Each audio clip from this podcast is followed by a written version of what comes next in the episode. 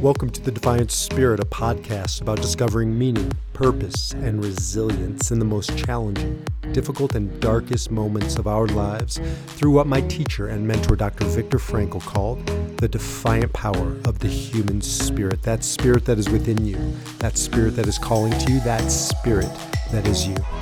I'm Dr. Baruch Halevi. This is the Defiant Spirit. And now, on to our podcast.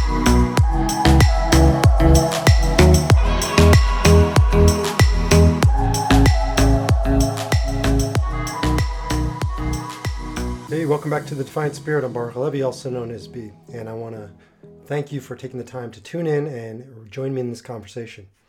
Now, you have to bear with me in this uh, podcast because I'm just regaining my voice.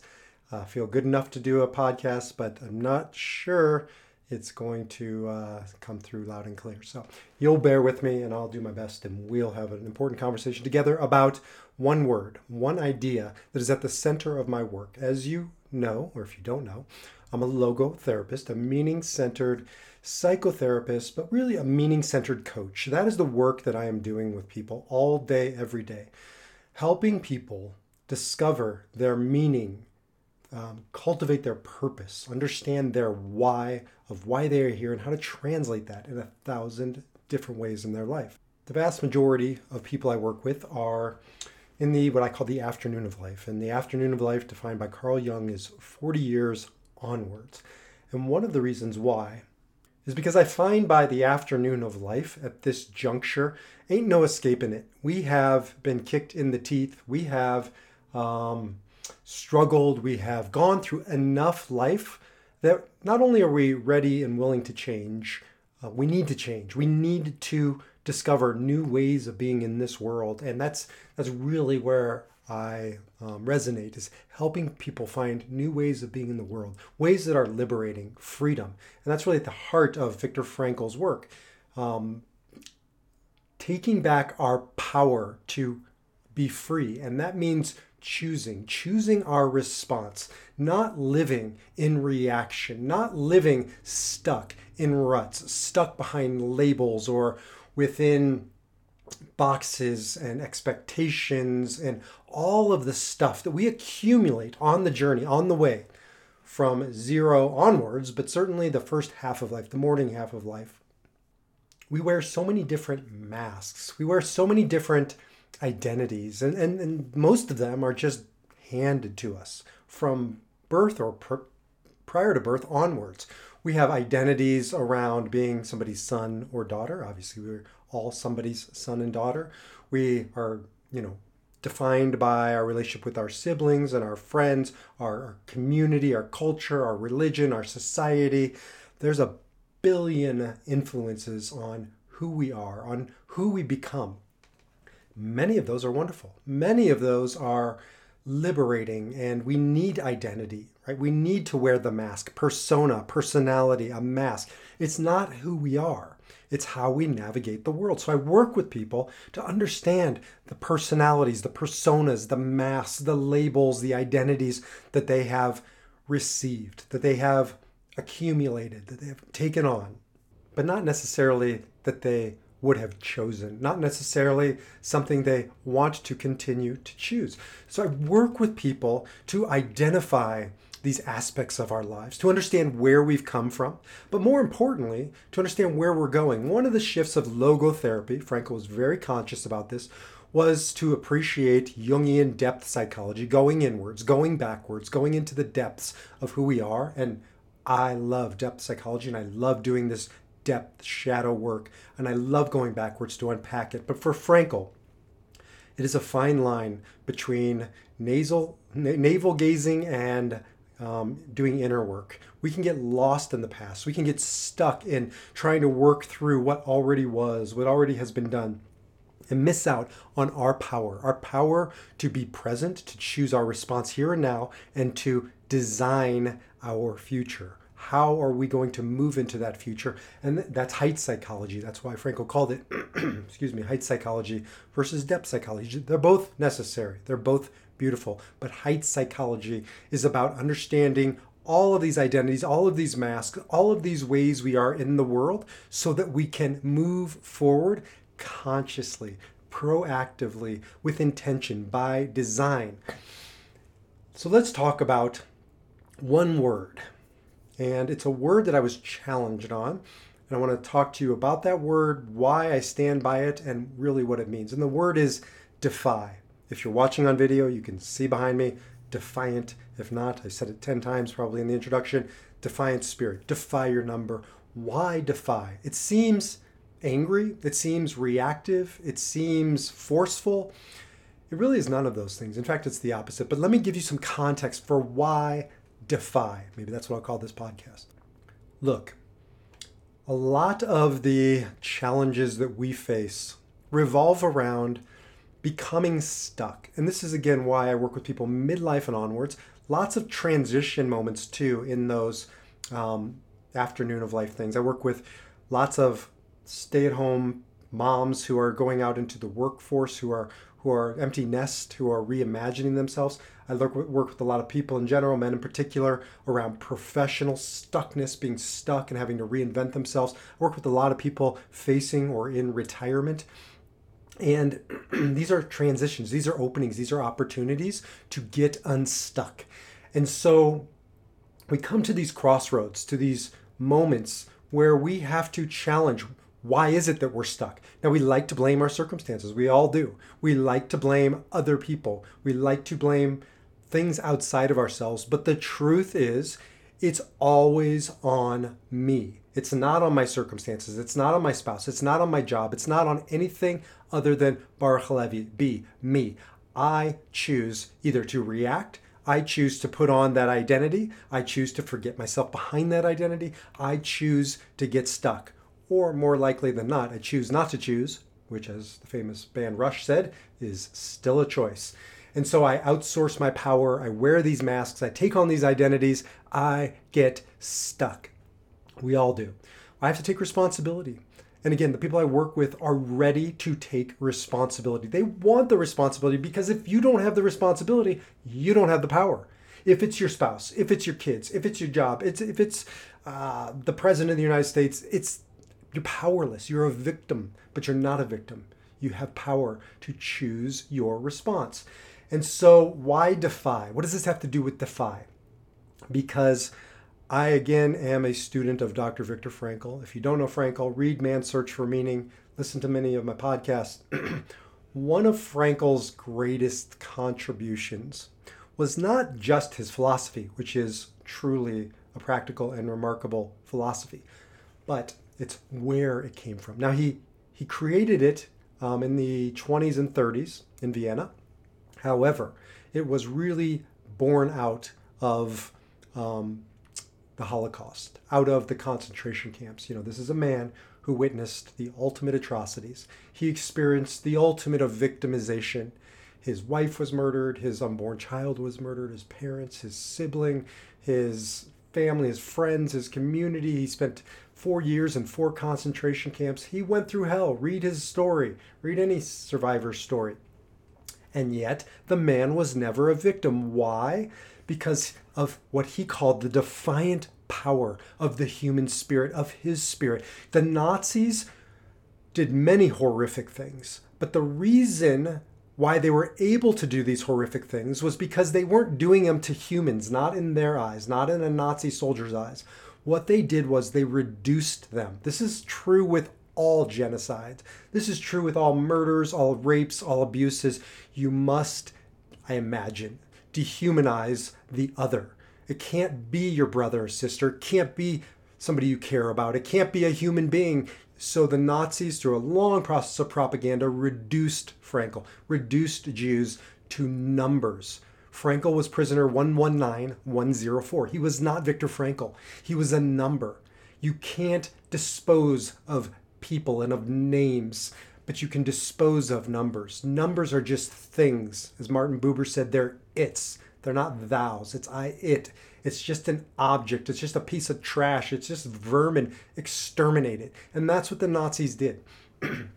so they reduced this man in a million different ways. I've talked about this a lot before, but I'm, i want you to understand why defy. It can't be, um, you know, softer than that. It has to be that intense because Frankl broke free of the Holocaust even while he was still incarcerated. How? Because, like Mandela in um, Robben Island, like King in prison in, in Selma, all great men and women through history have been saying the same thing. John McCain in uh, the POW camps, Frankl said because he always had the defiant power of his spirit, that was not for anybody to take, that was not for anybody to reduce, and that was always bigger than the cell that held him. That was always bigger than the concentration camp that reduced him and the Nazis that annihilated his family. But inside, within him, he always retained that place of freedom. And it became from the defiant power of the human spirit. Defiant. Defiant is not a soft word. And I don't invoke it lightly. Frankl said something both controversial but unequivocally true. And I stand by this. He said, You listening to this God willing, we'll never know a concentration camp or anything remotely like it. But make no mistake, Frankl said, you will know your personal concentration camp. Let me say that again. You will know your personal concentration camp. Whoa, that's an overstatement. You know, how can you compare somebody suffering to the, the, the millions of Jews and other people who've gone through genocides and atrocities? How does it compare? Suffering isn't comparative. Suffering is particular. It's particular to you. Whatever you're going through, whatever you're experiencing, that's yours and yours alone. I can't know it. I can't understand it. I can't judge it. However, Frankl said, and I know this to be true, having gone through it and guided so many people through it, we all have a personal concentration camp. So we, you know, I don't say this lightly. I mean, I, I, have witnessed firsthand the devastation of people's lives when they feel like they are reduced, when they are in their concentration camp. I've talked about it many times before. Talk about it again. My dad. My dad's world just got smaller and smaller. His his business fell apart. His marriage fell apart. His friendships fell apart. His community fell apart. His identity fell apart. However, there are many reasons why he committed suicide. Um, there just are. I wrote a book on it. You can read about it. I'm happy to talk about it. Not happy, but um, it's important to talk about it. And um, there's a thousand reasons. My father, however, at the end of the day, I know my dad. He felt reduced to numbers. And his numbers, his particular numbers, he didn't have a tattoo that said 119104.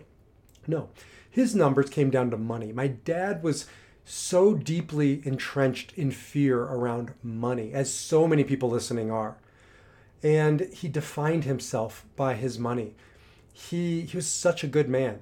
He just got into comparative happiness, comparative success, defining his self worth by his net worth. And, and one of the things he said in a, in a general suicide note um, was that he could do more good for us on the other side than this side. But what it really came down to was my father felt reduced to numbers and he lost his way professionally. He couldn't find his way back. He had a mountain of debt. This is a very common theme for lots of people who commit suicide, particularly men and particularly at that juncture in life. And it just breaks my heart that my father lived in that concentration camp of numbers However, he's not alone. Do you know how many numbers are in our lives reducing us to a concentration camp? You think this is an exaggeration? Let me tell you about a woman I counseled who has spent her entire life incarcerated, walking free out in the world, but incarcerated behind numbers. Three numbers that stare up from her at the scale, from the scale the numbers of her weight. I mean, think about that. Think about those numbers. How much do you weigh? I want you to turn to the person next to you and tell them how much you weigh. Crickets? Uh, particularly women, but also men, I find in this day and age, grapple with those numbers. How can you not? Everything in our society says get those numbers down, get them lower, look a certain way, right? Be fit, be appealing, this is attractive, and it all revolves around numbers. Now, it's not just the numbers on the scale, it then gets into our eating habits, our, you know, dietary habits, developing unhealthy dietary habits, who we see staring back, us, back at us in the mirror. This woman has struggled so mightily with her weight that all she sees is a fat woman staring back at her. She's a lovely human being. She is absolutely gorgeous inside and out but she doesn't see that. She doesn't see that person staring back at her. All she sees are prison cells, right, in the mirror. She can't even look in the mirror. And we've been working on this. I always change details and names to protect the innocent, so you won't guess who she is. But this is so common, it's not surprising. You know this. You probably have grappled with some variation of this, and maybe around those numbers of of um, of pounds, of kilograms, however you measure your weight. So um, those those numbers staring back from the scale, maybe they were 150 or 200. I don't know what they were. I wouldn't even presume to guess. But whatever it was, to her, all she saw is failure, is shame, is worthlessness, is is less than human, is not deserving of love. How is that any different than Frankl in the Holocaust or anybody incarcerated or reduced to a number? Whether it's a prison number on the back of your jumpsuit or whether it's the, the number staring back from the scale or it's my father's diminishing numbers in his checkbook, numbers have the power to reduce us if we outsource our power to them. If we hand it over to them, they become uh, a prison for us. I know I've spoke about this before, but it's so important because so many people are reduced by numbers. There's numbers of age. I'm struggling with my age, folks. For me, I'm now on the other side of 50. Um, it's it's catching up with me in, in some ways. I'm having a hard time running and so forth. And I've really been grappling with the numbers. I don't need to be told, oh, you're so young or 50 is the new 60, blah, blah, blah. It doesn't matter. This is my struggle. And there's something profound in there for me. So logotherapy is about going into the struggle, going into the suffering, going into the numbers and taking back our power. But that doesn't come lightly. That doesn't come through just saying om, om, om, which I say every morning. But it doesn't come through just journal writing happy thoughts or telling myself positive affirmations, all which have their place. It comes from the defiant power of the human spirit for me to grapple with my age, for her to grapple with her weight, for somebody like my dad to grapple with their salary, their income, their net worth, for you to grapple with your height is a number or your zip code, where you live, where you don't live. Um, I mean, and it's not just literally numbers, right? Numbers represent boxes. They represent confinement. So maybe it's a it's an identity. You're married but you want to be divorced or you're divorced but you still feel married. Maybe it's um, maybe it's a, a professional title. I, I became reduced by my title rabbi which is why i don't go by rabbi. I'm still a rabbi. I don't want it. I don't need it. It felt reductionistic to me. I, that's that's how I was perceived, and I, and I really struggled with it. It was a number. It was quantifying. It was limiting. It reduced me. Not to everybody, the point is, is figure out your identity, the hats you wear, the roles you play, the numbers that you are engaged with, and how they can consume you. Addiction of all types revolves around numbers. What was the last drink? How long have I been sober? Numbers, numbers, numbers, numbers. Numbers are not what they seem. Numbers are a pathway to hell because numbers um, are the antithesis of what Frankl calls the defiant spirit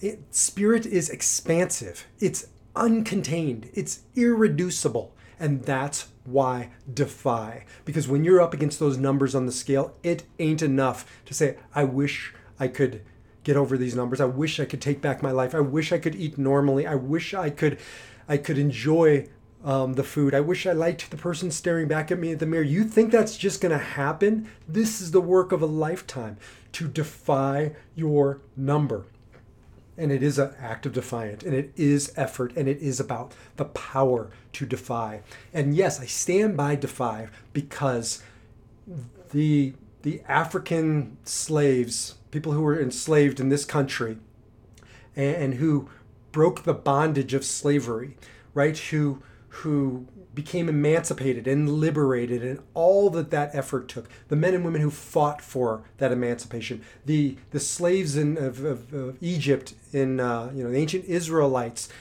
going from slavery to freedom. Anybody who has fought through addiction anybody who has gone through recovery anybody who has struggled with uh, taking back their their self-worth after a bad marriage or getting free from the the the numbers on the bank account and and and the fears right that that brings all those things are acts of defiance they don't come lightly in some ways a piece of you has to die in order to be emancipated, to be liberated, to be free.